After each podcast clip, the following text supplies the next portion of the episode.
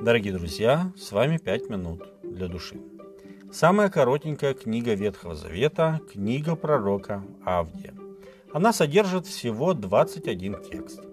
Пророчество этой книги выбивается из привычного ряда пророчеств, когда Господь обращался к Израилю и Иуде.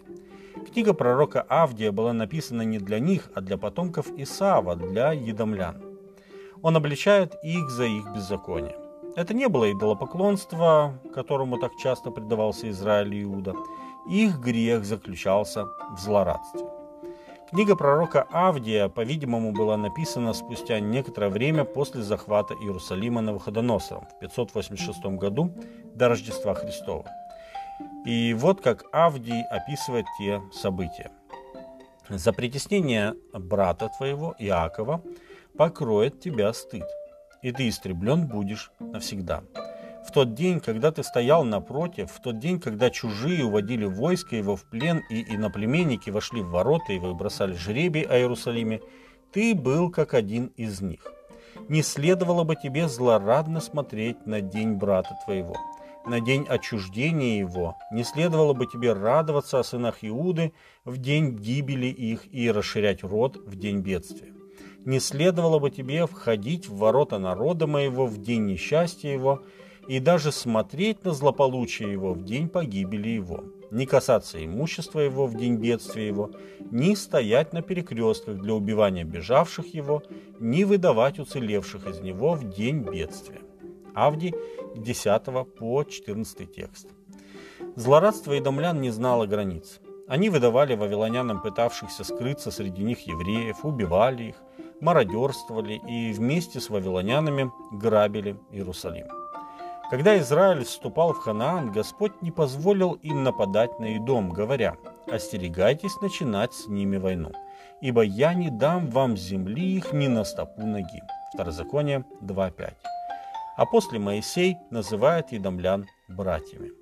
Он говорит, «И шли мы мимо братьев наших, сынов Исавовых». Второзаконие 2.8.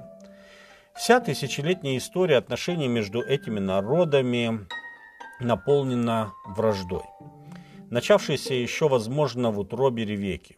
Книга Бытие, 25 глава, 22 текст.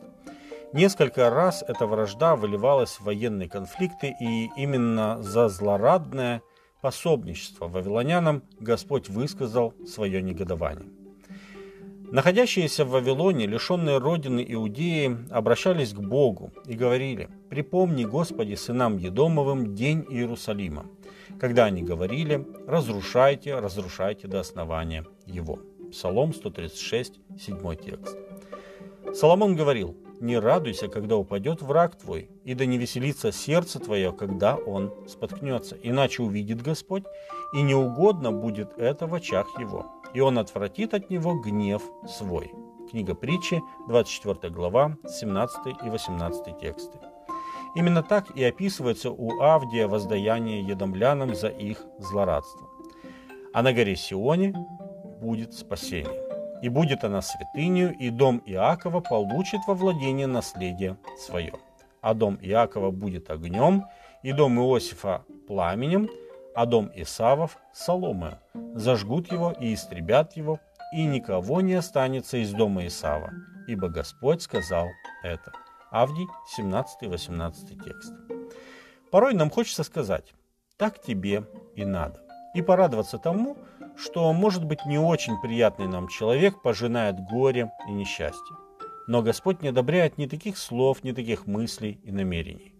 Недаром он говорит, если голоден враг твой, накорми его, а если жаждет, напои водою. Книга притчи, 25 глава, 21 текст. Нам стоит смотреть даже на наших несчастных врагов не через призму обиды и того негатива, который они нам принесли, сколько глазами веры, что и такие люди, испытывая скорби, могут обратиться к Богу и измениться. Ведь при печали лица сердце делается лучше, говорил Екклесиаст. Если подобное произошло с вашими недругами, то пусть это будет поводом вам начать еще больше молиться о них, молиться об их спасении и не допускать себе злорадные мысли. С вами были «Пять минут для души».